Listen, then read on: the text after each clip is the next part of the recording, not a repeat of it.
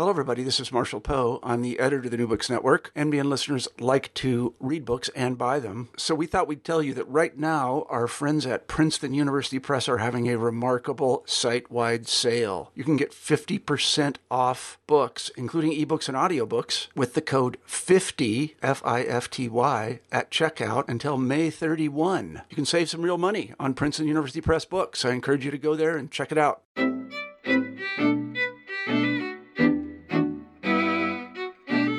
Hello and welcome back to New Books in Jewish Studies. I'm your host, Moses Lappin, and today I'm joined by Professor Luis Cortest for a discussion about his new book, Philo's Heirs Moses Maimonides and Thomas Aquinas, published by Academic Studies Press in 2017. Professor Cortest is professor of medieval Spanish literature at the University of Oklahoma. The tensions between reason and revelation, between the Hebrew Bible and Greek philosophy, were central to pre modern philosophy and, in a sense, remain so today. We live in a world beholden to both religious and the secular as ways of understanding ourselves and the world around us. When and how did this begin?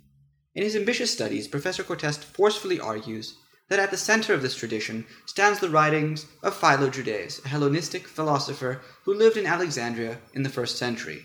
Long forgotten and marginalized, in Philo, Cortest finds a method of thinking and a set of questions that he argues came to dominate the course of medieval philosophy.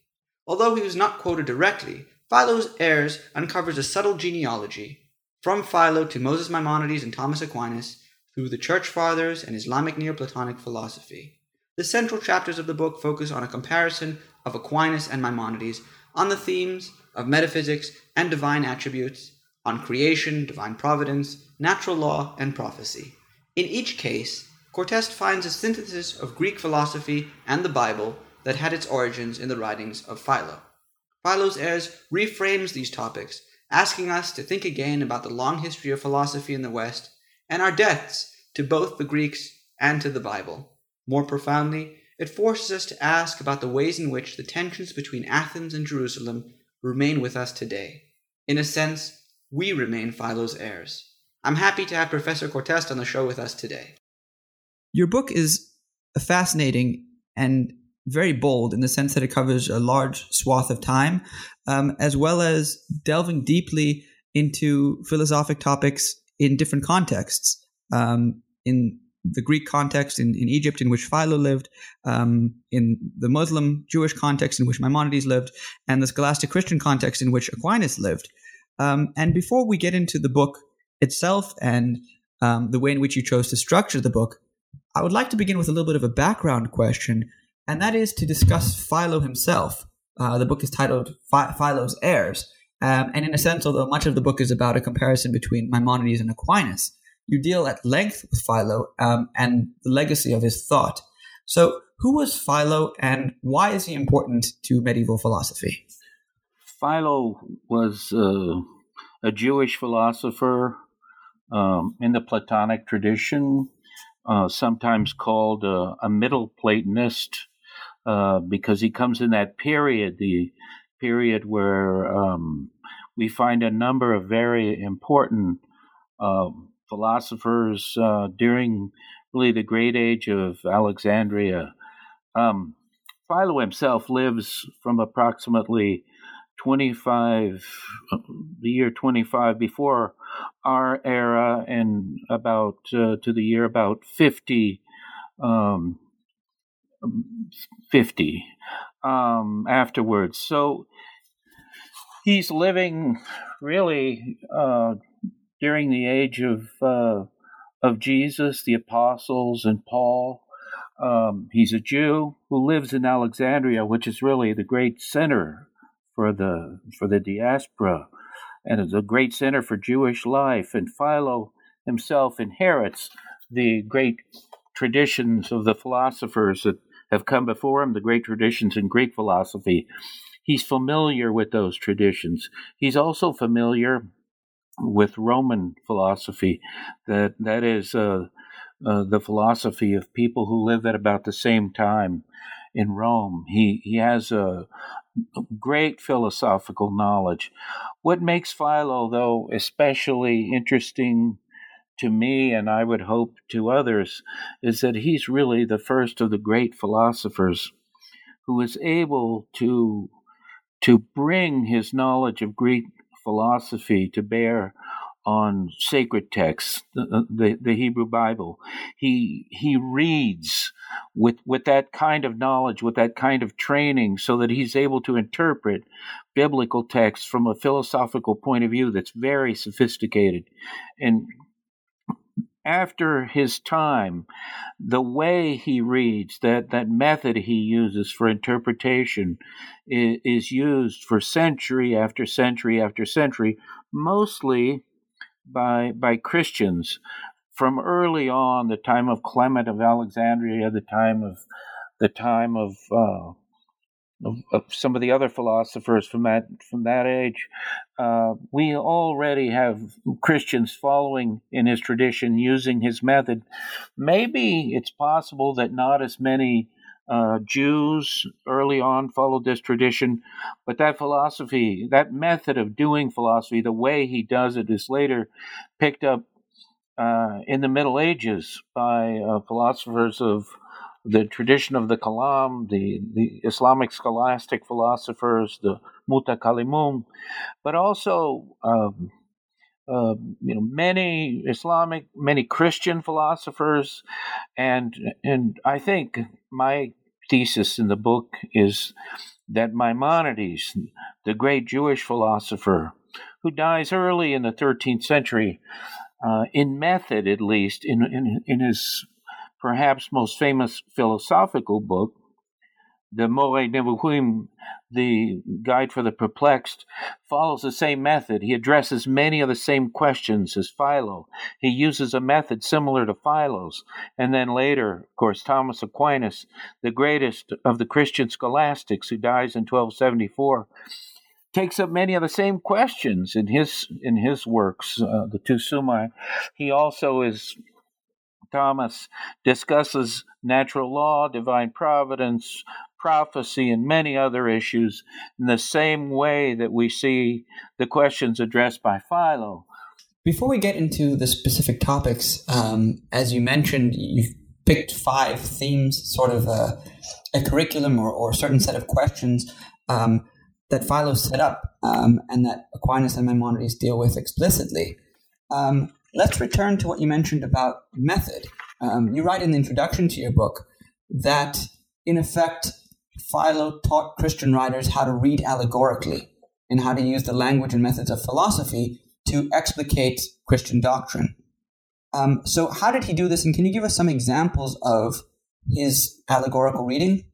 Before the time of Philo, uh, people who who employed a kind of philosophical reading to read, let's say uh, Homer, uh, allegorical reading that is looking for for a second level um, this sort of thing existed before Philo. What Philo does, though, is he takes that method, that method that that already exists, and he applies it to to Hebrew Bible, so that he can take, for example, episodes from the life of Moses, from the Moses we know from Scripture, and, and explain things philosophical or, or, explain how Moses has a philosophical of understand understanding of law of of all things, really. In fact, for Philo, Moses is is a model of philosophical understanding. Um, he doesn't see him as a, a, a, someone who is who is not philosophical, who, who doesn't who doesn't understand things philosophical philosophically. In fact, he's he's in a way the perfect philosopher because he not only understands the law he not only is the master of law he's the greatest prophet. He's he's gifted in a way no other prophet is because of his relation his direct relationship with god. He also is a leader of his people so he's the embodiment of the philosophical leader. He's all these things. And i, would say that that just reading like um, Philo's life of Moses, you get the feeling that he, he understands every episode in Moses' life is uh, an example of philosophical understanding. One of the points you bring out um, again and again in the book, but let, us talk about it at least now with regards to Philo, um, is about the sort of standard philosophic topics um, that he explicates. Um, and in the book, you outline five that you, you focus on. Um, so we said prophecy and um, creation, natural law, divine providence, um, and divine attributes. Um, if we were to place Philo in his context, can you point out the ways in which, at that time, what he was doing was unique? Um, who was he in dialogue with at the time that he was writing? That's a really good question, and um, you have to ask, well, who would the people have been? Who would his readers have been? Some of them surely would have been uh, other um, Middle Platonists, that is, Platonic philosophers living at the same time. But I have a feeling that his audience uh, is probably an audience of educated Jews who live at the same time uh, in Alexandria. I, I, really think this because the the issues, the questions, if we think of them, the divine attributes, divine providence, prophecy, these are issues that are very important for the way Jews understand the world. Well, there are, of course, uh, you know, philosophical discussions of of divine attributes, but it would be like uh, um, within the context of, of, of let's say, uh, Platonic philosophy, uh, what exactly, how how can we describe maybe the the essence, the being of of of, of the one? But in in Philo, when he talks about divine attributes, he's talking about God's divine attributes, the attributes uh, which we would apply negatively for the most part. It's an apophatic system. That is, uh, it's we know what God is by knowing what God is not. Um, when he talks about divine attributes, he's talking about it in a theistic context, in a Jewish context. When he talks about um, divine providence, in the same way, it's in a, in, a Jewish sense. I, I would, I strongly defend the idea that that Philo was a Jewish philosopher, that he understood things as a Jew, that his Jewishness is part of his philosophy. It shapes all his philosophy. You set out in, in your chapters about Philo to to argue this point. I mean, it, it's something that in, in Philo scholarship is greatly debated. Uh, here was a Jew living in Alexandria who wrote um, in Greek. How much Hebrew did he know? How Jewish was he? Um, and and one of the questions that your book seeks to answer, in a sense, is as much about Aquinas and Maimonides as it is about Philo, in the sense that um, although Philo, for example, in the case of Maimonides, was not quoted explicitly, um, you argue very strongly and in, in, a subtle way that it doesn't take explicit references to show the influence. Um, and you show the way in which he set up not only a method of reading, um, but also these these series of topics that come up again and again that he set sort of set the agenda for. Um, returning back to Philo himself before we continue on with with Maimonides and Aquinas. Um, your argument is that, that Philo is really a Jew and should be seen as, as writing in a sense for a Jewish audience. What was his reception among Christians, uh, among the church fathers who sort of lived between his period and the period under discussion um, in the High Middle Ages? So, what what was his reception among Christians? Did they perceive him as Jewish, and how were they able to adapt this sort of Jewish thinking, I guess, or this synthesis between um, monotheistic thinking and and Greek philosophy? Well, I think it's a really uh, it's a special question because um, really, I think, quite honestly, um, after Jerome, St. Jerome talked the way he did about Philo, he, he sort of Christianizes Philo. I'm sure that there were many Christian thinkers who believed uh, that that Philo was actually a Christian or that Philo had accepted Christianity. I think this is a a common view for a long, long time, so that they they they're not really in their minds the some of the early Christian thinkers uh, adopting so much the the thinking of a Jew or thinking that is Jewish as much as they are accepting or adopting a system that that's developed in the beginning by by this thinker who, who was probably Jewish in the beginning, but but converted to Christianity, and I don't think that's unusual. I think we see this this uh, this kind of interpretation of of Jewish thinkers uh, for centuries after Philo. You know, it's believed, oh, this one, this thinker was was surely uh, Christian or he's surely converted. And uh, of course, a great authority like Jerome, when Jerome tells us that, that, that Philo actually, you know, had converted to Christianity, this is, uh, that would that would be enough for, for many many Christian thinkers to say yes, this this is the truth about Philo. Of course, historically, there's no evidence that Philo ever converted to Christianity. Right. I mean, I guess what you would come to then is the way in which Philo was rediscovered as a Jew.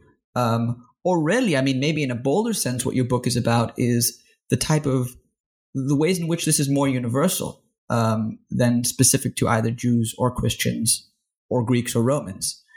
Um, I guess one question that may be interesting to people and, and, and, certainly is interesting to me, particularly after reading the book and, and sort of force of the argument, is the question of why Philo was forgotten. I mean, here is somebody who wrote prolifically, who had a wide influence um, at his time on Christians and on, on Jews ultimately, um, and set up such an interesting and unique way of thinking.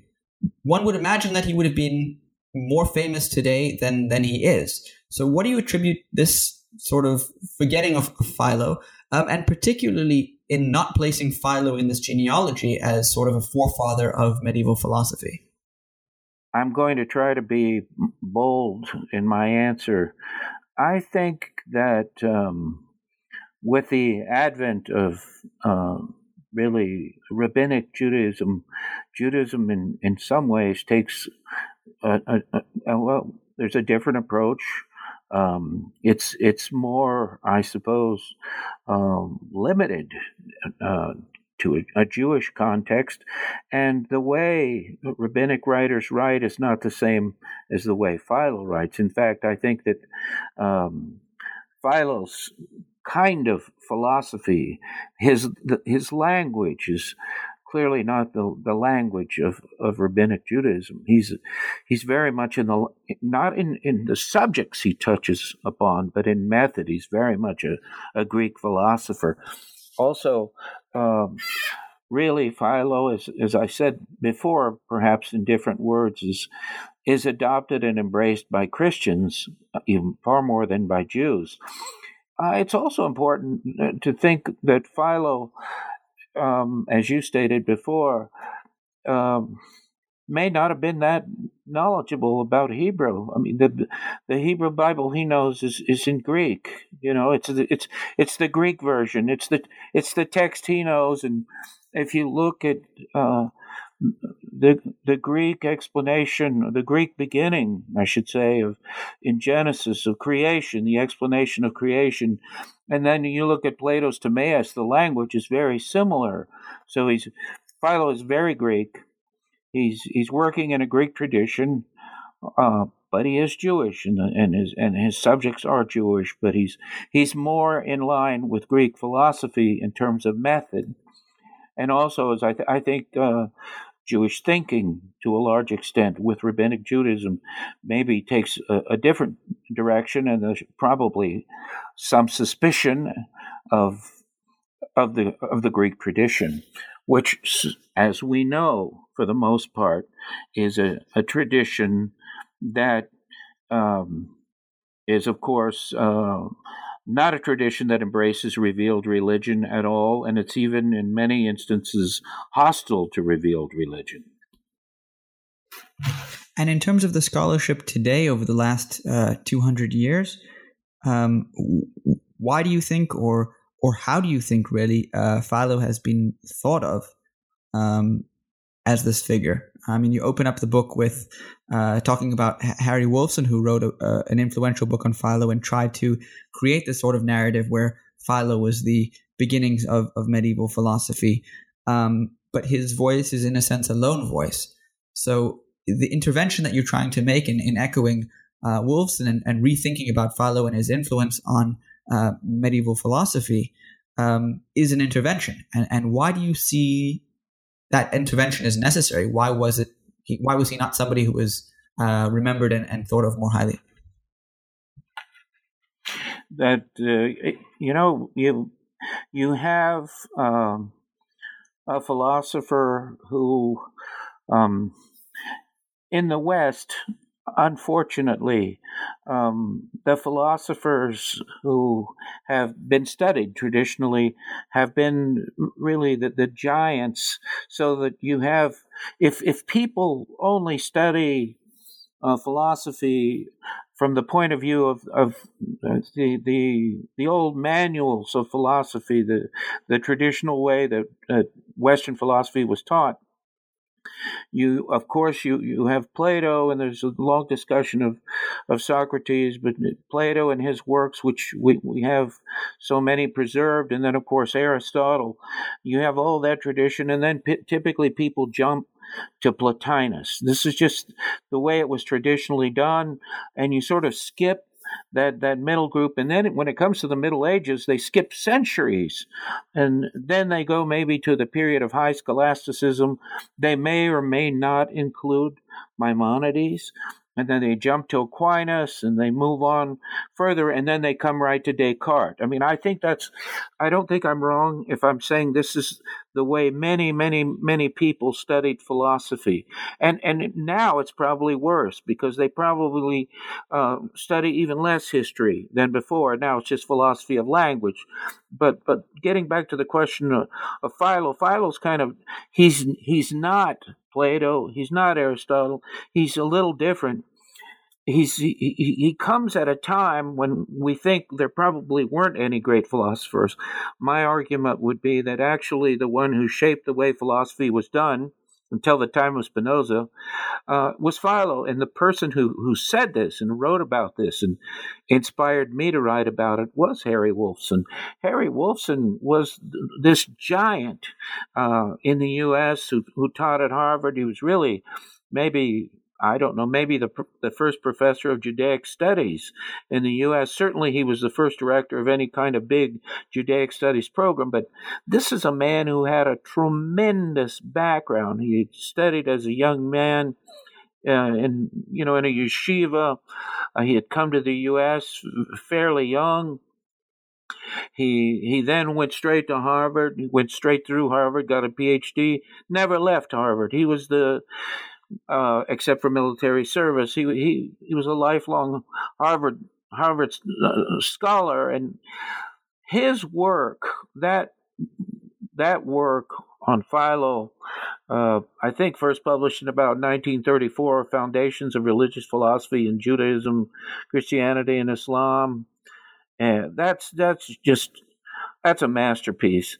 He he knew the medieval writers, he knew the ancients, he knew Greek, and his argument about Philo being the one who taught the West uh, a method of philosophy that survived until the time of Spinoza, that's a very, very bold claim. But my book really, the, the whole point of my book really is to argue that and to show with, with, with these specific examples that Wolfson's thesis was correct. Philo was the one who did show the West uh, how how to do philosophy in this way, and I think that uh, that accomplishment is just just absolutely amazing. Um, it's also true that among people who study philosophy traditionally, there has been uh, for a long time. Um, maybe this is changing. This is changing uh, in our own time, but a great prejudice against the religious philosophers, I would say. And and Philo um, not only uh, lives at a time when we think uh, there are only minor figures, these Middle Platonists, but he's also a religious philosopher. And uh, in fact, I I think that the truth is he's not only one of the giants of philosophy philosophy he's perhaps one of the, the greatest of all philosophical theologians. And and most of all I agree with Wolfson in his assessment of Philo's impact that he was in fact the one who taught the west how to do philosophy in a method that was the method that survived you know uh, until the 17th century. Could you bridge for us um, this period of time from Philo to uh, Aquinas and Maimonides? What was the reception, I guess, in one sense, of the image of, of Philo himself, um, but more particularly of his allegorical method um, and the certain set of questions that he set up?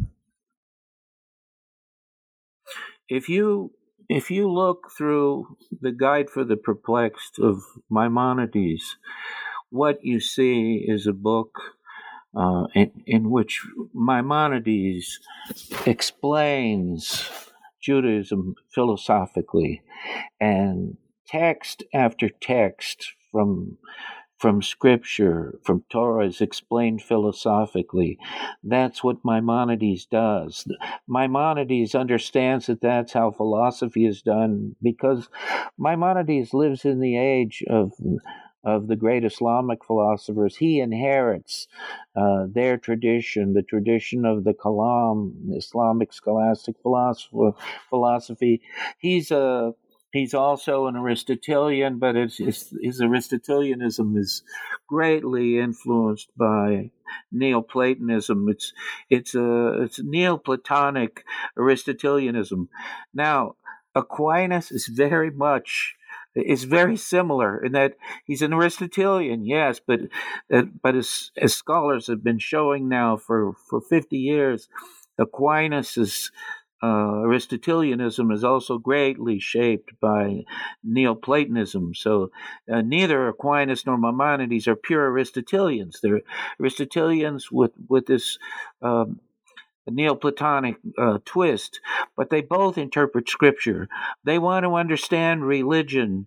Maimonides, Judaism, Thomas Aquinas, uh, uh, Christi- Christian the Christian religion. They want to understand religion and explain religion philosophically so that people, in case of Maimonides, maybe a young person who, who, who is perplexed, who says, Look, I, I, I want to see how. Uh, uh, reason and religion are compatible. In Thomas Aquinas' case, he, he writes his great Summa for, for students. This is a, a textbook for, for, for students who are learning, who are being trained in philosophical theology and and how do they how do they uh, approach well they how do they approach their questions they they both have this this aristotelian neoplatonic um, framework uh, at the method, and they're using it, they're applying their reading to, to biblical texts. Because for them, biblical texts are true texts. They're expressions of truth, and, and they must they must be comprehensible philosophically. And I think in both cases, they try to explain the, their, their, their religions uh, with this philosophical method. And it's the method, I say, uh, well, Wolfson said, was first introduced by Philo. Could you expand a little bit on this point about philosophy and religion as the means of understanding truth? Because I think, in a sense, this really lies at the heart of the book um, and really the heart of maybe Philo's project. I think people would normally say that maybe philosophy and religion are opposed to one another um, in their quests for in the quest for discovering truth. Um, you know, people might think that philosophy is able to be critical um, and perhaps more objective or unbiased. Or on the other hand, people might criticize philosophy on the side of religion and say, well, it doesn't deal with revealed truths or metaphysics um, or things of that nature. So these three thinkers, and, and particularly the school of, of, of Philo, the heirs of Philo that you outline, how did they think of philosophy and religion? And how was Philo able to create a synthesis between these two disciplines that people see as opposed to one another? All you have to do is uh, look around in our own time. Um, people typically take philosophy seriously.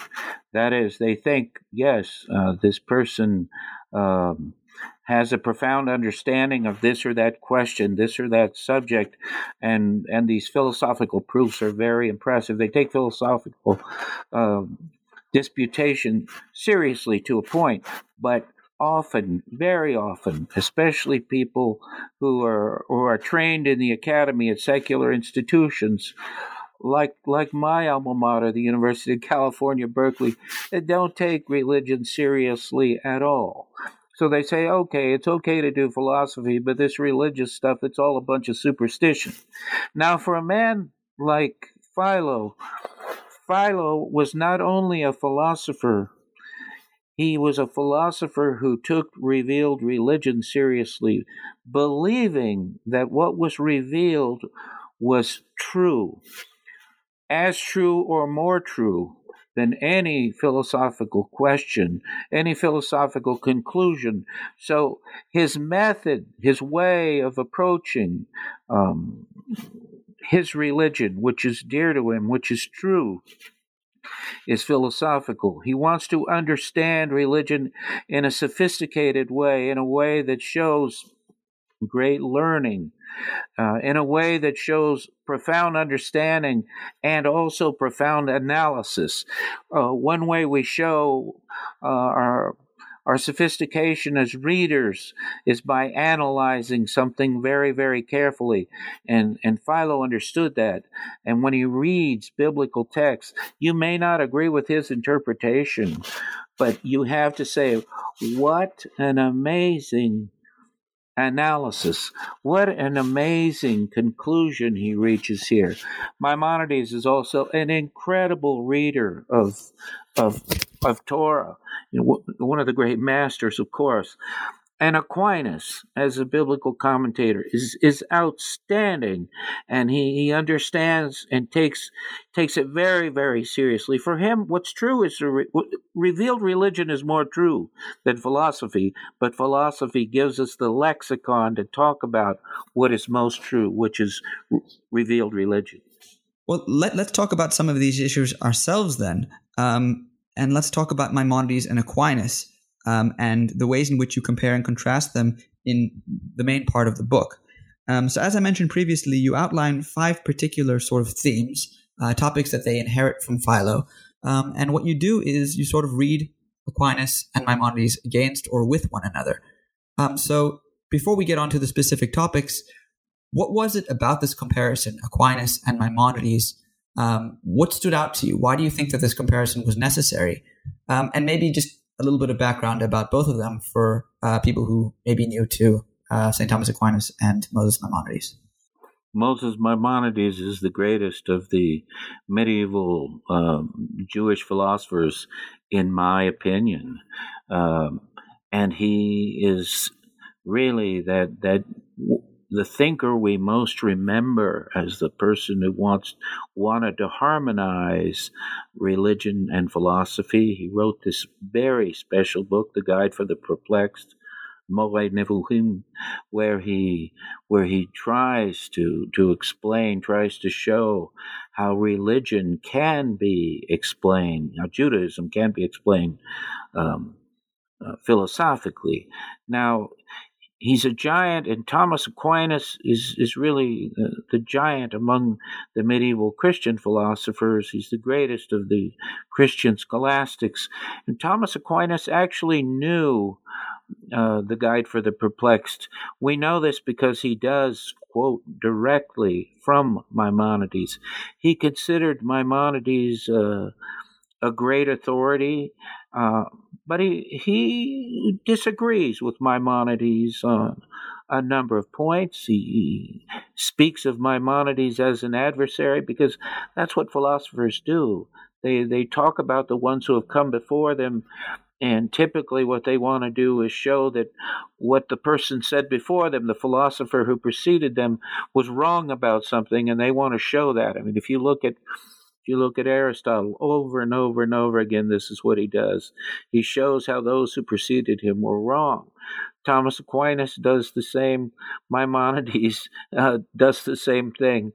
But Maimonides is, is, is the great Jewish philosopher, so great, I think that the Jewish philosophers always look back to Maimonides, those who, who have come since Maimonides, always look back to Maimonides and many of the questions that, that people address philosophically in that, in, in that tradition. Uh, go go back to Maimonides and they, they refer to him. In the same way, Thomas Aquinas Thomistic thinking the the teachings of the Thomists. These these are teachings that are very very much a part of Christian theology today. People quote from Aquinas often, and he, he continues to be uh, the great master of, of Christian theology for many people, especially the traditionalists. Thomas Aquinas knows this great work, The Guide for the Perplexed, and he he often talks about Maimonides, or as he calls him often, Rabbi Moses, as a, a philosophical opponent. And he he will he will disagree with Maimonides, and very much in the tradition of of philosophers always. I mean, if we go back to the works of Aristotle, Aristotle always talked about his predecessors and how his philosophy is a corrective. He says he, he often talks about how the people before him, the philosophers writing before him, were wrong, and uh, well, Maimonides in the same way talks about many who have come before him and how wrong they are, especially uh, philosophers in the tradition of the Kalam, the Islamic scholastic philosophy. Thomas Aquinas also. Uh, he uses the philosophy of those who have come before him. He knows it, he studies it, uh, and he often disagrees with people writing before his time. So they're they're very much alike in that way. Maimonides is uh, the master of of Jewish philosophy, who for centuries after his time is still uh, considered the master for many, and he's certainly a philosopher that any serious Jewish philosopher for several centuries after his time had to had to take on as as one of the one of the required opponents. Thomas Aquinas has shaped the way Christian um, theologians do philosophy for, for centuries and centuries. There are many people who now would say perhaps that they reject the teachings of Thomas Aquinas, but Thomas Aquinas's theological ideas are, are still very much a part of uh, especially Roman Catholic thinking, but also Anglican thinking and uh, um, Christian philosophers in general, if they're serious about uh, the history of Christian philosophy, have to address uh, questions raised by Thomas Aquinas. The first theme that you outline in your book um, as a theme that was raised by uh, raised by Philo um, and then came under discussion by both uh, Maimonides and Aquinas is the question of divine attributes. Um, and this is a central question to many me- medieval theologians and philosophers. So, I guess, first of all, what are divine attributes and, and how does Philo raise this as a topic? Um, and then I guess the follow up question is about Maimonides and Aquinas. How did they receive uh, Philo's conception of divine attributes? Well, first of all, if I if I say that Maimonides or Thomas Thomas Aquinas received a teaching from Philo, it's always is. I want to make this clear. It's it's indirect, right? They're they're not quoting directly from Philo, but if one looks at Philo's discussion of the divine attributes and and if one studies how how he approaches this whole question through the via negativa, that is, we understand the divine attributes by knowing what God is not, by talking in a way that, that enables us to understand how we, we're not to talk about God, the attributes that don't belong to God. It's this, this way of, of talking about God, the, the apophatic tradition, Philo really is is one one of the great masters of that tradition, and the way he does this is his whole discussion of divine attributes, uh, negative attributes, as God is not this, God is not that, God is not this. You understand that this discussion has a tremendous has tremendous resonance and has a tremendous impact, especially on early Christian thinkers who who who approach the question in the same way, and and that divine attributes discussion which we find in Philo, we find over and over and over again in Christian writers in the Middle Ages, uh, and then, of course, Maimonides picks up the same question and he handles it in much the same way, which makes me wonder if maybe there were some some links between Maimonides and Philo we don't know about, uh, texts where we you know we can't be sure about. In the case of Thomas Aquinas, he talks about divine attributes in the same way. Again, via negativa. We know that he quotes from the church fathers, and that those church fathers. Um, many, many of this uh, of these church fathers knew knew Philo, knew about Philo's discussion, and knew about Philo's approach. Another one of the themes that you see as uh, continuing from Philo um, through to Aquinas and Maimonides is the question of divine providence, um, God's role or influence uh, on the world, either directly or indirectly. Um, and that's something that had a great interest to Jews, Christians, Muslims um, from antiquity all the way to the early modern and modern periods. What was Philo's position on this? And how do you set that against uh, Maimonides and Aquinas?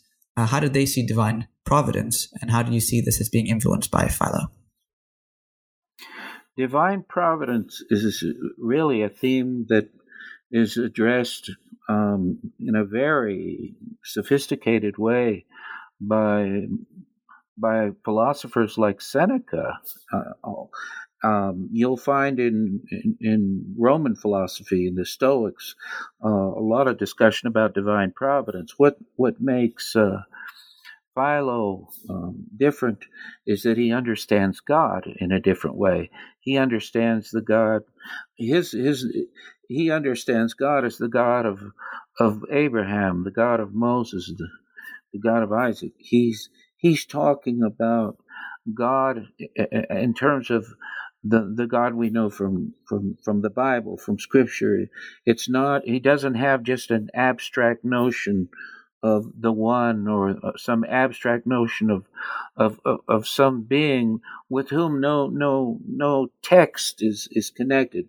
There is no revealed religion in the discussions of divine providence we find before Philo or even in Philo's time outside the Jewish world. Um, Philo's the one talking about divine providence. Well, uh, he's talking about divine providence in a in in a way that a Jew would understand divine providence or a Christian would understand divine providence, but he's talking about it philosophically, which adds another dimension. Also, that discussion of divine providence and how it is to be understood philosophically um, has a long history, and you find one philosopher after another talking about this question. In fact, a good example is the one of the classics of medieval philosophy is is Boethius. Boethius contrasting divine providence with fortuna, fortune says, fortuna is what we see. This is we as human beings living uh, living on earth. We we as human beings we see what looks like chaos all around us. Divine providence, divina providentia, is what God sees, and there there is order. It is all order. Uh, that that distinction is very is very very important in medieval philosophy. Maimonides has to talk about divine providence. One of the things he he needs to address is, well, why do bad things happen to good people? Right, this is a very important question in any discussion of divine providence. And uh, Aquinas, of course, again takes up the question of divine providence, and he has the whole history of of, of philosophy right at, at his fingertips and he can talk about it as boethius does. Boethius is a very very important source for thomas but he, he can talk about it as in, as the way the stoics do. Again that latin philosophy is very important. Roman latin stoic philosophy is very important for aquinas. He talks about divine providence in that way but he also talks about divine providence again uh, within the context of revealed religion.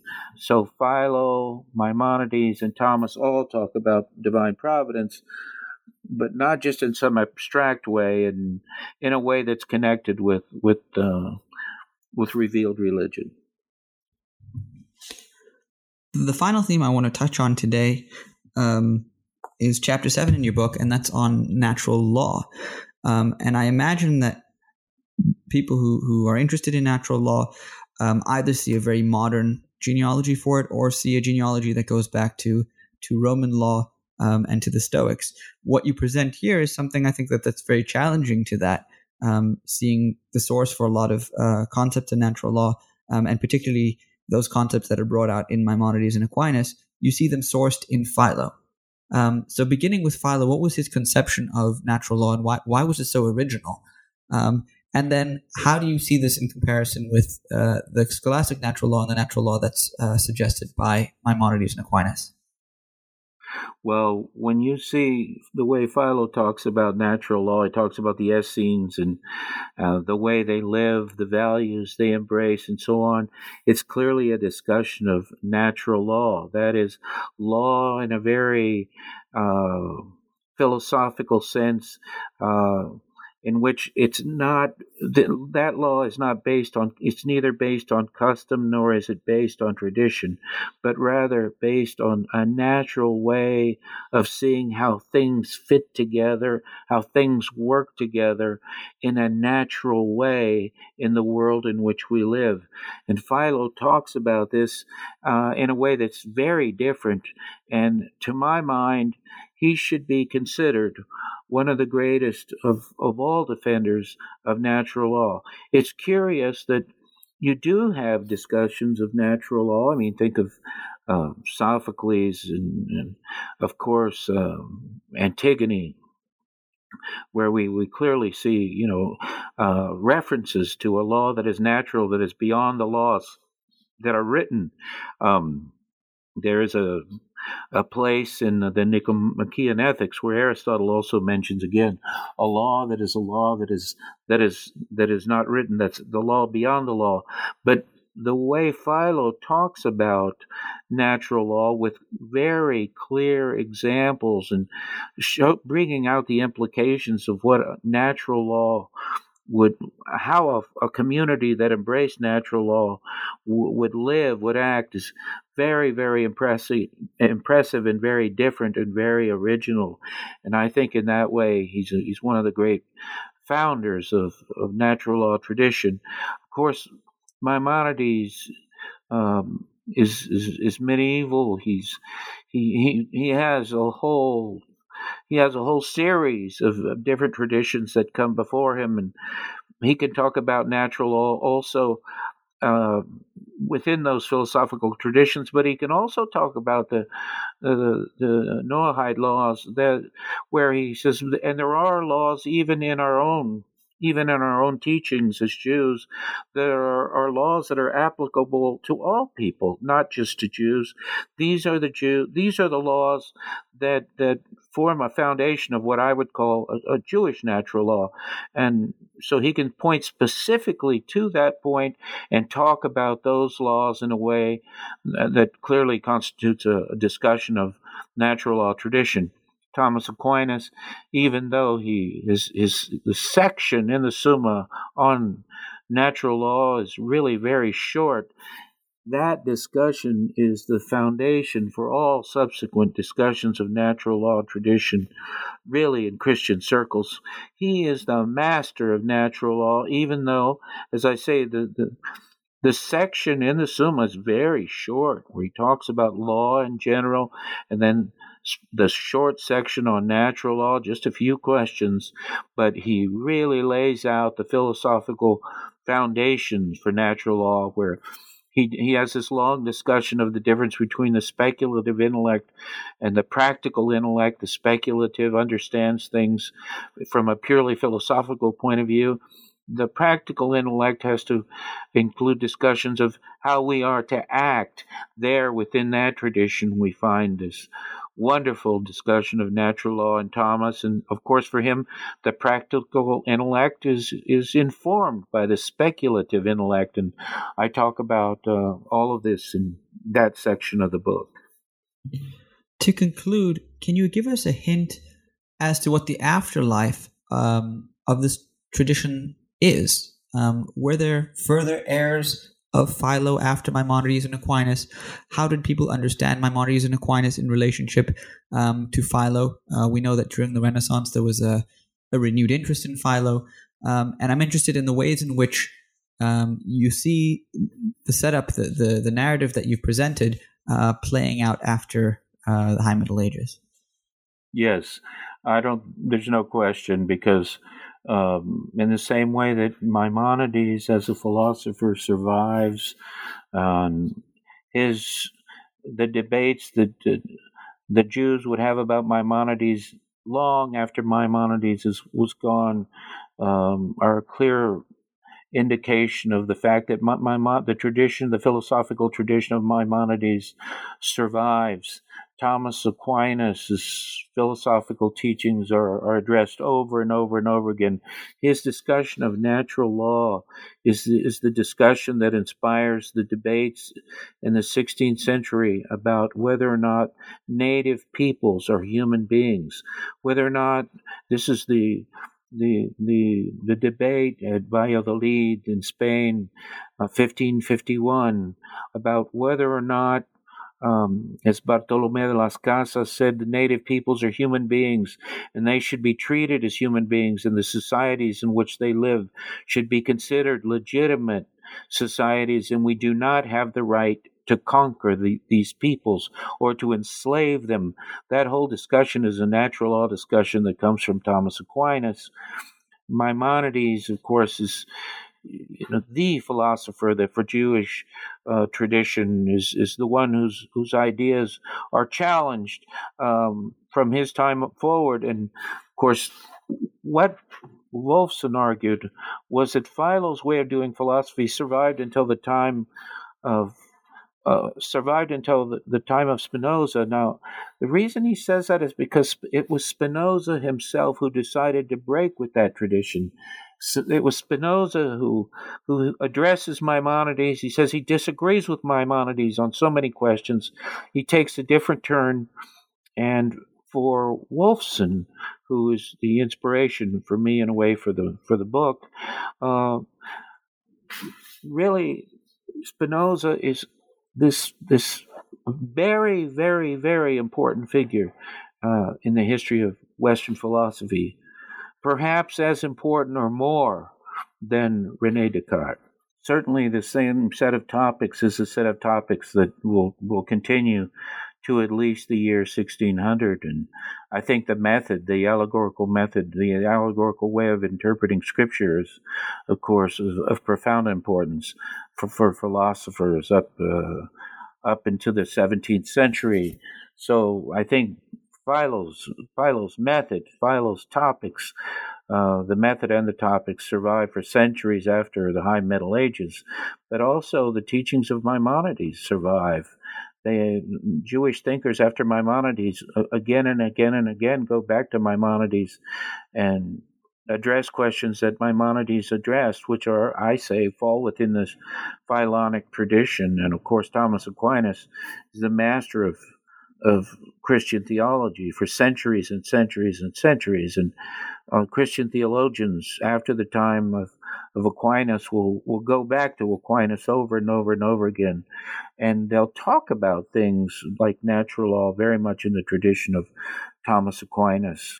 So they, oh, of course, this has a long afterlife. And my, uh, I think part of what I wanted to do, my project was to see if, if Wolfson's thesis was right about Maimonides and was right regarding uh, Philo. That is, that Philo and the way of Philo, the way Philo taught us to do philosophy, the way Philo uh, led the way in terms of this philosophical discussion of of revealed religion, um, held true in the time of Maimonides and Aquinas. And my conclusion is that abs- it absolutely did hold true in that time.